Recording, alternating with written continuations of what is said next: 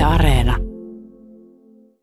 Kiipesin sinne oksia pitkin sinne pöntölle ja avasin katon ja kurkistin ja meinasin pudota puusta, koska siellä kuului käärmeen sihinää ja sitten siellä näytti niin kuin se tosiaan käärme olisi sillä tavoin nostanut päätään, kemurellen päätään. Me tosiaan kuunneltiin kerran eräänä keväänä, että pääsiäinen. Voiko muka tuolla naapurin pellolla olla jo traktorin kanssa joku töissä, että eihän siellä on lunta vielä. Ja meillä oli verhot siis edessä siinä. Sitten kun avattiin ne verhot, niin kuinka ollakin nähtiin, että se oli se karuso, joka sitten traktorin näiltä päästeli. Nyt juuri on loistava aika laittaa linnunpönttö puuhun. Vielä ehtii hyvin. Ja samalla voi käydä niin, että siitä aukeakin ovi lintujen maailmaan. Niin kävi ainakin kirjailija Jyrki Vainoselle. Hän innostui pönttöhommista jo lapsena ja on sitten ripustellut satoja pönttöjä puihin ja päässyt seuraamaan muun muassa mestarilaulaja Karuuson sinnikkään harmaa siepon tai myyttisen tervapääskyn kevättä. Linnut ovat tulleet lähes kaikkiin Jyrki Vainosen kirjoihinkin, myös uusimpaan vastikään ilmestyneeseen. Hän on kirjoittanut pönttökokemuksistaan myös joitain vuosia sitten ilmestyneen kirjan Linnunpöntön rakentaja, jossa kuvailee tätä pöntöttäjän taivaltaan erehdyksineen ja onnistumisineen. Lyöttäydyn kirjailijan matkaan, kun hän lähtee taas viemään puuhun uutta linnunpönttöä ja puhdistamaan vanhoja Ylöjärvellä Soppeenmäen metsässä. Aurinko paistaa, vielä on lunta maassa ja kirjailijalla on selvästi joka keväinen pönttökuume. Nämä on vanhat grillipihdit ja tota, nämä on erittäin kätevät pönttiä tyhjentäessä. Ei tarvitse sitten ronkkia niitä pesätarpeita ja niitä mahdollisia kirppuja niin paljon käsin eikä käsin ylipäätään, vaan, vaan käyttää näitä pihtejä. Tämä on loistava idea. Mistä sä oot keksinyt? En mä muista. no, tämä onkin tämmöinen no. tämmöinen kuusi, jossa on aika paljon näitä kuivia alauksia. Joo, tää, ne vähän niin kuin suojaa tässä sitten. Ja monastihan tästä näkee, ennen kuin avaa kat- kattoa ja katsoo, että onko siellä mitään, niin näkee tästä reiästä, että No tämäkin näyttää siltä, että siinä ainakin joskus, joskus on kuljettu sisään, että se on sieltä niin kuin kulunut. Mutta että onko ne on sitten niitä mennä vuosien kulumia vai onko viime kesänä ollut, niin sehän selviää kohta. Niin se, jos ajattelee, että joku pieni kaveri siitä on mennyt, niin tavallaan eihän se yhdellä kerralla kulu, mutta sitten kun miettii, että kuinka monta sataa kertaa ne siitä sujahtaa yhdenkin päivän aikana. Niin siitä tulee kaiken kaikkiaan aika paljon. Nimenomaan siis pesää rakentaessa jo ja sitten tietysti haudonta-aikana siinä pyritään liikkumaan mahdollisimman vähän. Mutta sitten kun poikaset koirituu, niin valtava vilskehän siinä alkaa sitten. Tosiaan satoja kertoja vuorokaudessa sinne lennetään. Ja kyllähän se sitten niin kun särmät pyöristyy ja, ja, se jättää jälkensä sitten. Se niin kuin tummenee tuo lentoaukko tuosta sitten sen tota, trafiikin kautta. Katsotaanpa onko mitä. Mulla on tässä tämmöinen avattava katto. Yksinkertainen naula saa nostettua tuosta kätevästi pois ja käännettyä tuon katon pois siitä pesän päältä. Ja...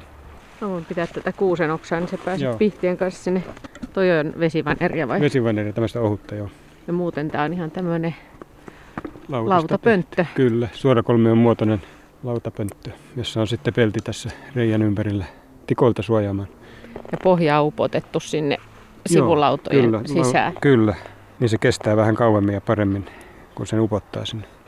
No. Kyllähän siellä näyttää pesä olleen. Aika tasaisen näköinen sammalmatto siellä pohjalla ja sitten höyheniä. Eli siellä on ollut tiaisen pesä, mutta ja tosiaan koska se on tasainen, tasainen, niin se tarkoittaa, että siellä on ollut poikasia, jotka on sitten varttuessaan niin talloneet sen tuommoiseksi tasaiseksi matoksi. Aika vaikea näistä tiasten pesistä, sit jos ei tiedä minkä tiasen se on, niin tuota, on päätellä sitä sen jälkeen, kun se on tallottu tuommoiseksi. Mutta olettaisin, koska tämä reikä on sen verran pieni tässä pöntössä, että se on tosiaan varmaan sinitiaisen pesä. Toinen, mikä voisi siinä sopia, on kuusitiainen tai töyhtytiainen, mutta töyhtytiainen on nykyään aika harvinainen. Ja kuusitiainen sitten taas, no se voisi tietysti olla mahdollinen. Tämä on kuitenkin tämmöistä metsää, missä on niin kuin sekametsää, missä on enimmäkseen kuusta. Eli siellä on pohjalla ollut sammalta, joka on edelleen vihreä. Ja sitten päällä on tosiaan kerätty karvoja, harmaata karvoja. Nämähän on varmaan koirien karvoja käytännössä. Että ihmiset ulkoiluttaa täällä tässäkin metsässä niin koiria ja tässä ympäristössä.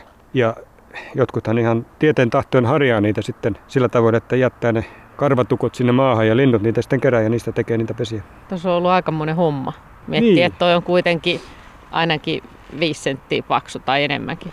Niin, se on varmaan silloin, kun se on ollut kuohkea, niin on ollut joku melkein 10 senttiä korkea, niin. mutta sitten kun ne on talloneet sen, niin se on nyt semmoinen 5 senttiä, 5 sentin kakku tässä pihtien välissä. Kun miettii, että tuommoista pienellä nokalla lähtee kasaamaan, niin siinä, siinä on aika monta käyntikertaa.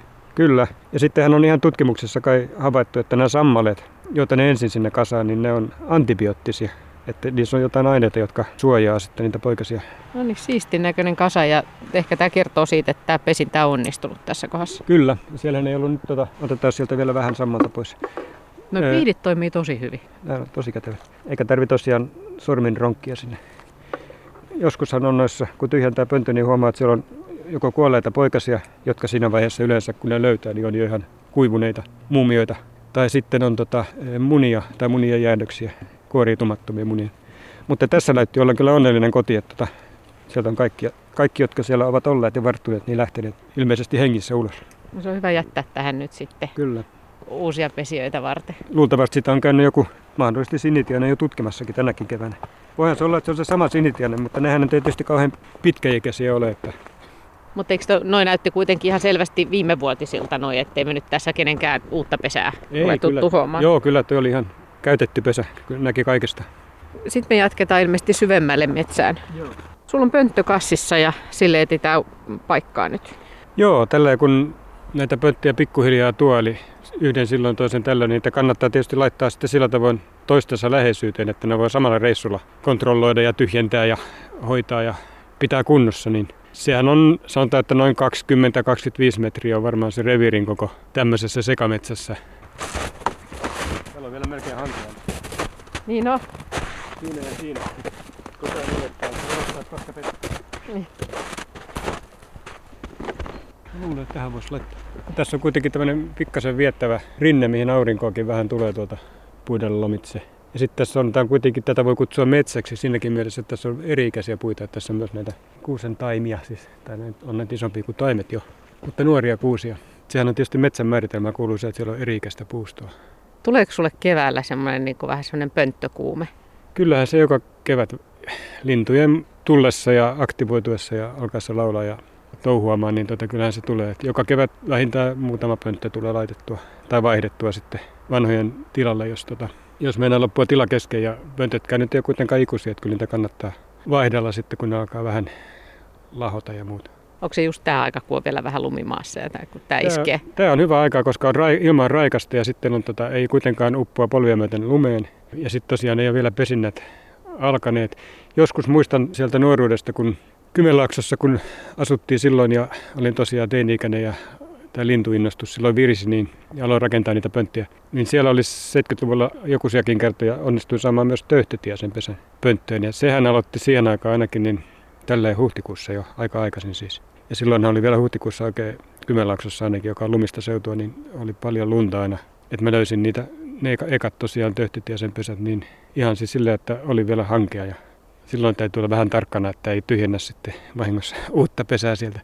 Mutta töyhtötiainen on sellainen elävä lintu, että jos, jos se on valinnut pöntön ja siihen menee lähelle, niin kyllä se jossain kohtaa ilmoittaa itsestänsä, että tulee kiuk- kiukuttelemaan siihen töyhtöpystyssä, että menepäs pois. Niin muistaakseni sun ensimmäisen, ensimmäisen kerran, kun sä sait töyhtötiäisen pesimään pönttöä? Joo, se tuntui tosi hienolta, koska olin tietysti lukenut kirjoista, että tämä ei nyt kuitenkaan ihan kaikkein yleisin pöntössä pesi ole, koska se mielellään kaivertaa sen itse, sen pesäkolonsa. Ja sitten kun näin, että semmoinen tirjäinen lensi sinne pönttöön tai tuli sieltä, niin oli se. Ja se on tosiaan sitten pitää metakkaa, kun siihen menee, niin se toruu kovasti. Niin tota, se oli aika sykähdyttävä hetki. Muistan kyllä, mä olin, mitä mä olisin ollut joku 12-vuotias, ja 13-vuotias. Se on aika hienon näköinen lintu. Se on joo, se on mun suosikkilintuja, että entisenä, tai itsekin entisenä punkkarina niin tota, tuntee suurta sympatiaa, kun silloin se töyhtö siinä päässä. Värikäs töyhtö. No niin, voiko tässä auttaa tätä pöntön laittamisessa? No katsotaanpas nyt tässä. Joo.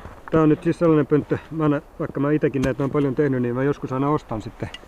Ja tämähän on nyt tämmöinen, mitä mä silloin aloin itse pönttiä tekemään 70-luvulla ra- laudasta niitä kyhäsin, niin tämä tuntui semmoiselta unelmalta, että olisi joskus tällainen pönttö, mikä on koverrettu tämmöisestä niin kuin puurungosta pyöreä siis. Tämä on varmaankin haapaista. Siinä on vielä vähän jäkälääkin tuossa. Kyllä. Se on kyllä, menee varmaan ihan täydestä. Joo, se on oikein tämmöinen luksuspönttö. Tämmöisestä kairasta mä muistan haaveilleen, että olisi ollut tämmöinen kaira, millä olisi pystynyt tuoretta puuta kairaamaan, mutta eihän sehän jäi pojalle sitten haaveeksi. Että sehän vaatii aika järeää peliä, että järeää moottori, joka jaksaa pyörittää sitten semmoista kairaa, jolla tämmöisen saa tehtyä. Pönttöpuuhun siihen puolentoista metrin korkeudelle suunnilleen. Joo. Joo. Sitä vähän lyödään tuosta katosta alaspäin, niin se menee tiukemmalle. Ja sitten voidaan panna vielä tämmöisiä kuivia, kuivia oksia sinne tota langan ja rungon väliin, että se ei sitten puu kun tuosta kasvaa ja se runko paksunee, niin se ei pureudu sitten tuo lanka sinne rungon sisään. Tämä on toki sen verran paksua rautalankaa, että ei kovin helposti pureudukaan, mutta joka tapauksessa näillä voi sitten niin kiristää myös ja säätää sitä pöntön asentoa ja muuta. Tässä mm. tuonne taakse varmaan. Ja sitten tosiaan lyödään sen on, niin se tulee tiukaksi. Onko sulla jotain erityisunelmia, että mitä sä toivot, että tähän tulisi? No tietenkin se töyhtötianne. Mm. Tämä mun mielestä just sopiva töyhtötiaiselle. Joo, taitaa reikä olla kuitenkin semmoinen ainakin kolme senttiä, että vähän ehkä isohko, mutta toisaalta tiasethan on silleen, ne ei ole niin kauhean tarkkoja siitä reijän koosta. Et jotkuthan pesii sitten pienetkin tieset, niin saattaa pesiä aika iso reikäisenkin pönttöön. Ja talitianhän taitaa olla, olisiko ainut laji suomalaisista, joka on, jonka pesiä on löydetty siis kaiken kokoisista pöntöistä. Ihan siis jostain pöllönpöntöstä, joka on valtavan suuri lukaali sen kokoiselle linnulle. Ja sitten hupassahan on aina se, että ahkerana sisustujana, niin nehän, jos on liian iso pönttö, niin nehän täyttää koko sen isonkin pöntön pohjan niin sillä pesäaineksella, että siinä on sitten varsinainen urakka. Et luulisin, että se on järkevää tehdä sinne yhteen nurkkaan sitä vähän pienempi pesä, mutta eihän se tiaselle käy. Ei. Se pitää täyttää koko huone. Onko se nähnyt toisinpäin, että, että joku lintu yrittää eikä mahu? Joo, itse asiassa mökillä viime kesänä, kun mä vaihdoin tota uuden pöntön, siis vanhan pöntön tilalle, ja siinä vanhassa pöntössä oli, oli ollut talitiasen pesä. Ja sitten mä vaihan siihen, siihen niin kuin ajattelematta niin vähän pienempireikäisen pöntön ja se talitiainen, mä oletan, että se oli sama. Joka tapauksessa jokin talitiainen tuli taas kokeilemaan päästä, pääsyä sinne pönttöön ja se yritti ja yritti ja tunki niitä hartioita ja onneksi se ei jäänyt kiinni. Se ei nimittäin kyllä sopinut sinne sitten ja eihän siinä sitten muu auttanut kuin vielä samana päivänä tehdä jälleen uusi pönttö ja vaihtaa sitten, tehdä siihen se talitiaisen kokoinen reikä ja vaihtaa se sitten siihen tilalle, niin kuinka ollakaan. Kaksi päivää myöhemmin siihen rakensi varmaankin samainen talitiainen pesä. Se on täytynyt tuntua siitä hämmentävältä, että niin, mitä kyllä. ihmettä. Muistelin, että kyllähän tästä nyt vielä kuljettiin tässä jokin aikaisesti. Ja kovasti, se on kova oli yritys kyllä. Se ei niin luovuttanut helpolla. Se mä koko ajan pelkäsin, että se jää kiinni siihen.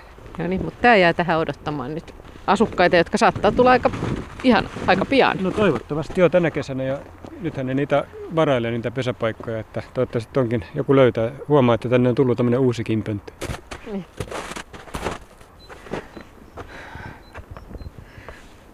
Jyrki Vaino, me seistään nyt sun pihalla ja täällä on aika monessa pöntössä käynyt jo linnut kurkkimassa, vai mitä? Joo, nyt ö, osassa pöntöissähän asustettiin läpi talven, kun on noita, noita pikku, pieni pikkuvarpuskolonia tässä pihalla ja nehän asuu tässä tontilla niin tota, ympäri talvea ja käyvät ruokinnalla ja niissä pöntöissä sitten yöpyvät ja niissä vanhoissa pesissä asuvat. Ja niitähän ei kai kauheasti saisi tyhjennelläkään niitä pikkuvaipuisen pönttöjä, että ne närkästyy siitä, jos sinne menee ronkki ja kaivelee niitä pesääneksia pois kesken kaiken. Mä en ole niitä nyt sitten tosiaan tyhjennellytkään niistä pöntöistä, missä nyt on jo vuosikausia asuttu. Et nyt tästä taitaa olla semmoinen 6-7 paria pikkuvarpusia tässä meidän pihalla ja useimmathan niistä asunnoissa räystäs, mä laitan tuohon räystään alle noita vaakasuoria pönttöjä, niin niihin on kotiutuneet hyvin. Mutta sitten tässä muun muassa tuossa luumupuussa, jonka näetkin tuossa tuo yksi pönttö, niin siinäkin on, se on myös tämmöinen vaakasuora pönttö, niin tota, siinä on kanssa muutamana vuonna jo asunut pikkuvarpusia ja nyt olen nähnyt tänäkin keväänä jo kannettavan sinne pesätarpeita, että nehän vähän uudistaa sitä pesää sitten joka kevät. Niin sä tykkäät pikkuvarpusista? Kyllä tykkään. Ne on, ne on ensinnäkin korvanneet varpuset, jotka on kadonneet melkein kokonaan. Ja sitten toiseksi, niin, niin kuin varpusetkin, niin pikkuvarpuset on hyvin eläväisiä ja eivät pidä kynttilää vakanalla, vaan ovat äänekkäitä lintuja ja mukavasti monesti aamullakin herättävät, kun ne rupottelevat tuossa seinän takana tai riitelevät tai mitä ne milloinkin tekevät. Ovat hyvin sosiaalista porukkaa ja semmoista hauskoja veijareita seurata seurata viihtyvät niin kuin isommissa porukoissa, mikä on tietysti lintumaailmassakin varmaan ehkä harvinaisempaa kuin se, että asuu yksinään ja erakkona. Sun työhuoneesta näkyy myöskin pikkuvarpusen pönttö. Onko vaikea keskittyä tähän aikaan kirjoittamiseen, kun täällä ulkona tapahtuu? No kyllä se kieltämättä, kun alkaa tulla tämä kevätaurinko ja tulee vielä muuttolintuja, niin kyllähän se keskittyminen sit siihen kirjoittamistyöhön tai kääntämistyöhön, suomentamistyöhön, niin kyllähän se jonkin verran vaikeampaa on kuin talvella, kun on pimeätä ja eikä tee mieli mennä ulos. Peruutetaan taaksepäin sun elämän ensimmäiseen linnunpönttöön. Milloin se oli? Tämä mun lintuinnostus ja linnun pönttöinnostus ne alkoi oikeastaan yhtä aikaa. Puhutaan jostain 70-luvun puolen välin kieppeistä. Mä olin silloin semmoinen 11-12-vuotias ja isä sitten, joka oli kiinnostunut luonnosta ja on edelleen kiinnostunut luonnosta ja linnusta ja kaloista ja kaikesta tämmöisestä, niin tuota, se sitten jotenkin mut houkutteli, että, että tuppas nyt seurailemaan näitä lintuja. Mä en siihen saakka ollut niitä oikeastaan noteerannut lainkaan, että tämmöisiäkin eläimiä tässä meidänkin pihalla on. Ja sitten mä vaan siitä jotenkin innostuin, kun niitä oli hauska seurata. Ja sitten kun alkoi, löysin muutaman linnun pesän, siis joku avo, avopesän tai pussalavan pesän, en puhu nyt pöntöistä, niin sekin tuntui jotenkin hienolta, että joku niin kuin salaisuus olisi paljastunut, tämmöinen piilotettu pesä, että mä saan todistaa tämmöisen ihmeellisen jutun. Ja monastihan linnunpesät on aika kauniita, että saatella vaikka laulurastaan pesää No se nyt ei pihalla pesi, mutta semmoisia kestä myöhemmin löysin. Jossa on siis kaunis keltainen äh, lahopuusta tehty syljellä kovetettu kuppi. Ja sitten sitä kaunista keltaista vasten on ne vaaleansiniset mustapylkkuset munat siinä pesässä kauniissa kupissa, niin on se tavattoman kaunis. Tosi laulurasta on, sen pesällähän pitää varoa, koska se kuuluu näihin lajeihin, jotka helposti hylkäävät pesän, jos siihen osuu sille pesälle väärään aikaan sun isä teki sen ensimmäisen pöntön, niinkö? Niin, isä teki niitä, oli tehnyt niitä pönttöjä, olin nähnyt, että jaha, tämmöisiä isä rakentelee ja sitten se kiipeää näitä puihin siihen aikaan, varsinkin kotteraisille, kun tehtiin 70-luvulla pönttöjä, niin ne kiivettiin sitten johonkin 4-5 metrin korkeuteen, eli piti tikkaa tuolla tai sitten piti kiivetä oksia pitkin puuhun. Ja sitten ne olin isä nähnyt monasti sitä tekevää ja joskus ihmettelykin, että mitä, mitä sä nyt touhuat. Ja mutta sitten kun näki, että niihin tuli asukkaita niin pönttöihin, niin sekin sitten innosti sitä omaa juttuja ja sitten halusi tehdä itsekin semmoisen pöntön. Ja isä siinä sitten vähän neuvoi siinä ekassa, ekassa pöntössä ja sitten se vietiin yhdessä puuhun. Ja muistaakseni siihen tuli heti keväällä se tehtiin, niin tuota, siihen taisi tulla ekana kesänä, olisiko ollut talitiaisen pesä sitten tai kirjosiepa jommankumman. Siitä se lähti sitten ja sittenhän mulla oli niitä 70-luvulla siellä, asuttiin silloin Kymenlaaksossa maalla. Niin mulla oli sitten siinä lähimetsissä, kylän metsissä oli varmaan 150-200 pönttöä ja mä, mä sitten seurasin niitä. Ja pidin ihan kirjaa monista, varmaan sadasta pöntöstä pidin kirjaa sillä, että joka vuosi kirjasin, mitä, mitä, minkä pesä oli ollut ja montako munaa ja montako poikasta oli lähtenyt päässyt lentoon, jos, jos semmoisen pystyi jostain tarkistaa. Ja, eli vähän semmoista niin kuin pikku luonnontutkijatyyppistä seurantaa.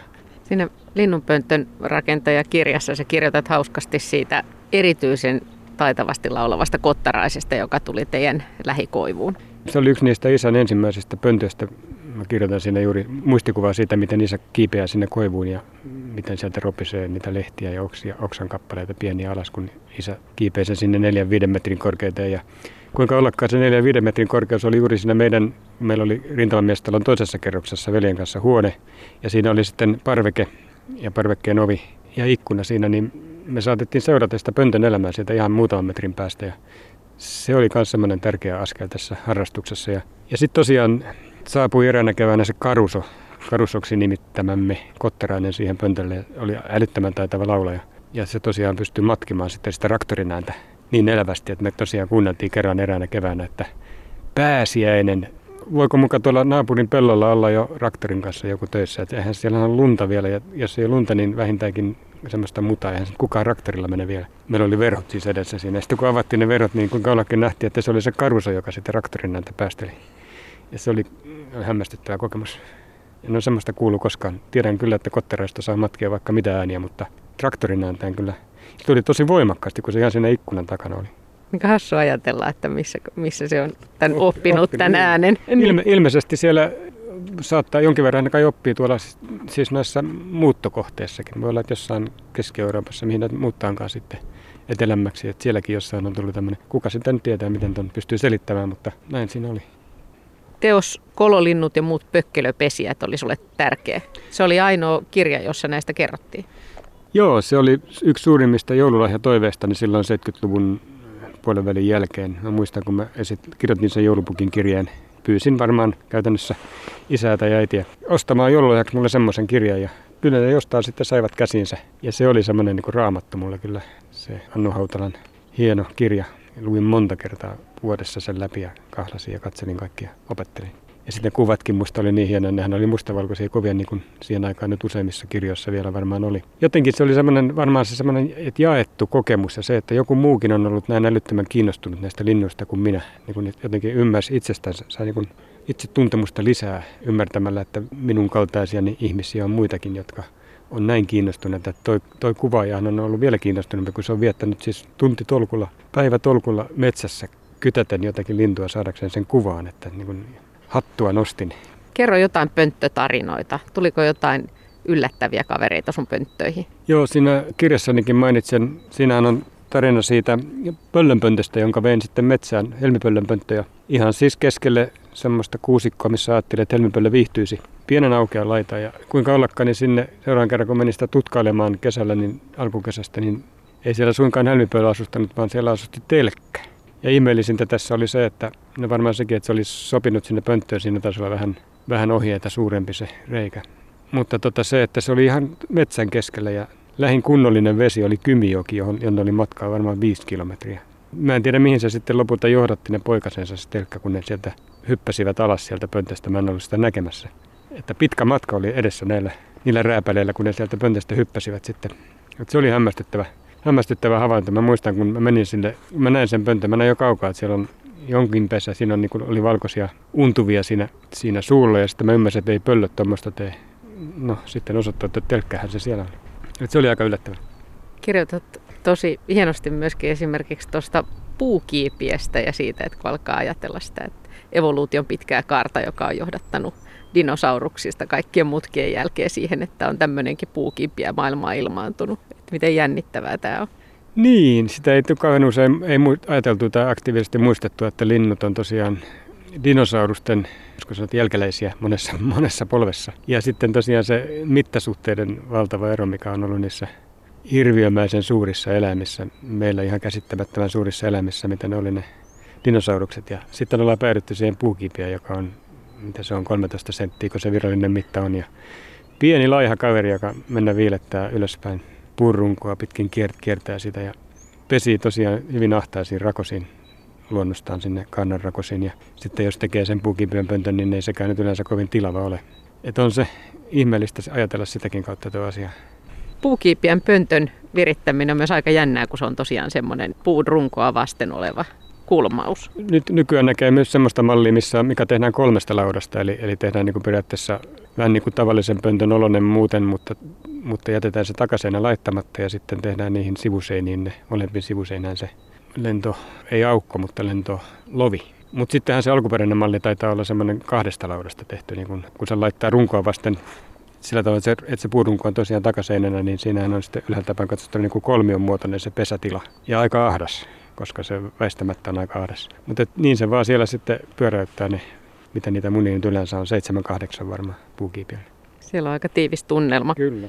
Siitäkin sä kerrot, että, että jonkun kerran oli jännittävä kokemus, kun avaa pöntön luukun, niin siellä on käärmemäinen kaveri vastassa. Joo, puhutaan siis tuosta käenpiiasta. Sehän on, se on jännä lintu ja nykyään näkee tosi harvoin. Mutta siis käenpialla mä muistan ensimmäinen, tap, kun mä tapasin käenpian ekan kerran, niin se oli sitä 70-luvun loppua ja sitten yhteen meidän kotitalon tota, tai kotipihan pöntöstä kotiutui sitten käenpiika – katselin, että mikä tämä tämmöinen uusi tulokas on. En ollut nähnyt aikaisemmin ruskea, semmoinen vähän tikan näköinen lintu. Ja näin, että se menee sinne pönttöön ja seurasin sitä muutaman päivän, että se meni sinne useamminkin ja että se taitaa niin kuin sinne asettua. Ja sitten mä päätin mennä kurkkaamaan sinne ja en ollut oikeastaan sitten niin kuin vielä lukenut siitä linnusta kauheasti. Menin sitten, kiipesin, se oli vähän korkeammalla se pönttö, muutaman metrin korkeudessa ja kiipesin sinne oksia pitkin sinne pöntölle ja avasin katon ja kurkistin ja meinasin pudota puusta, koska siellä kuului käärmeen sihinää ja sitten siellä näytti niin kuin se tosiaan käärme olisi sillä tavoin kiemu, nostanut päätään, kiemurellen päätään. Ja mä nopeasti niin kuin läiskäsin sen katon kiinni ja tosiaan puolittain putosin ja puolittain tulin alas omin avuin sieltä puusta. Sydän takoi kuin hullu. Ja sitten vasta myöhemmin luin kirjasta, että tämä on nyt tietysti käempiä niin kuin luontainen reaktio, kun, hän, kun se kokee tota tulevansa uhatuksi, niin tämä sama reaktio on poikasilla. Jos katsoo pönttöä, missä on käympiän poikaset, niin nehän kiertää sitä kaulaansa ja sihisee ja suhisee ja näyttää siltä niin kuin se olisi tosiaan joku vaarallinen eläin siellä pöntössä. Toimii aika hyvin. Toimii hyvin, kyllä se muuta ainakin karkotti sieltä silloin. Onko se haikea hetki sitten, kun poikaset lähtee maailmaan ja pönttö hiljenee? On, sen takia mun mielestä niin kuin parasta aikaa vuodesta on oikeastaan nyt tästä huhtikuun, missä nyt ollaan huhtikuun alusta, niin tonne juhannuksen saakka. Eli se just se lintujen tulo- ja pesimäaika. Ja se aika, kun ne laulaa ja on äänekkäitä ja vilkkaita. Et loppukesällä vaikka silloin on enemmän lintuja maastossa ja luonnossa kuin koskaan. Siis joka vuosi. Niin kuin vuoden kierto, jos ajattelee, niin loppukesähän on se aika, kun niitä lintuja on tosi paljon. Mutta yllättävän hiljasta silloin ja yllättävän vähän niitä näkee, jos ajattelee niitä kaikkia kaikkia miljoonia tiasenpoikasiakin, jotka lähtee pesästä siinä, sanotaan nyt juhannuksen tienolla tai viimeistään heinäkuun al- alkupuolella, niin mihin ne kaikki joutuu. Eihän niitä näy juuri missään eikä kuule missään. Aika hiljasta eloa ne viettää verrattuna siihen kevääseen. Et siinä mielessä niin tota, se semmoinen tietty haikeus tulee, tulee sitten, kun tietää, että nyt se semmoinen elämän riemu on edessä vasta seuraavana kesänä sitten, seuraavana keväänä, kun linnut taas aktivoituu ja tulevat sieltä muuttomatkalta, ketkä muuttavat. Sun kirjoissa on lintuja, niin voiko semmoista kysyä, että miksi kirjoitat linnuista? Voi sitä kysyä, mutta mä, en, ähm, mä oon sitä itsekin joskus miettinyt, että miksi, miksi niitä niin tuppaa tulemaan sinne mukaan. Koska ei se mitenkään semmoinen, välttämättä semmoinen tietoinen valinta, että nytpä minä kirjoitan tänne linnun mukaan tähän tarinaan, vaan se jotenkin, niitä vaan tulee sinne. Tietysti se voi selittää jotenkin tämän harrastuksen kautta ja tämän kiinnostuksen kautta, mutta, mutta kyllä mä se jotenkin ajattelen niin, että linnulla täytyy olla jonkinlainen alitajuinen yhteys johonkin mun alitajunnassa oleviin juttuihin. Eikä, eikä se ihan sattumaa, että kansanperinteessä on ajateltu ja ennen vanhaa ajateltiin, ainakin ennen vanhaa ajateltiin, että linnut on niin kuin sielun eläimiä ja kuljettavat sitten ihmisten, kuolleiden ihmisten sieluja vainajalaan tai maanalliseen tai mihin ne päätyvätkään tai taivaaseen. Mutta se ei tosiaan ei tule tietoisesti, että mä miettisin, että nyt mä paan tuohon tuommoisen linnun kulkemaan tätä reittiä sitten näiden olleiden ja olevien ihmisten välillä. No ajatteleeko se usein sitä, että sulla on pönttö pihalla monta vuotta, niin että kuinka monta poikasta siitä samasta pöntöstä on lähtenyt liikkeelle ja missä hän ne elämäänsä viettää sen, sen jälkeen? Kyllä sitä joskus sitäkin kautta on tullut mietittyä ja niin kuin nimenomaan silloin nuorempana, kun mä tein niitä pesäkortteja, niin silloin saattoi niin kuin samaa pönttöä seurata sen kymmenen vuotta, mitä se kesti. Niin silloin kyllä pystyi niin kuin ihan laskemaan konkreettisesti, että ahaa, tästä on nyt lähtenyt kymmenessä vuodessa mitä, 200 poikasta, 300 poikasta. Kyllä niitä joskus miettii, että minkälaisia elämäntarinoita, kuinka moni niistä on päässyt aikuiseksi. Aika harva luultavasti, koska ekana kesänä hän kai kuolee ekana talvena viimeistään niin suurin osa niin kuin tiaisten poikasistakin. Kyllä niitä niin kuin tälle ikään kuin analyyttiseltä kannaltakin on miettinyt. Että se munkin harrastus on ollut semmoista jännittävä sekoitus niin kuin analyyttistä, ikään kuin tieteellistä ajattelua ja sitten toisaalta semmoista inhimillistävää, psykologistavaa ajattelua, johon tämmöisellä niin kuin ei-luonnontieteilijällä on mahdollisuus. Taiteilijalla on tämmöiseen mahdollisuus.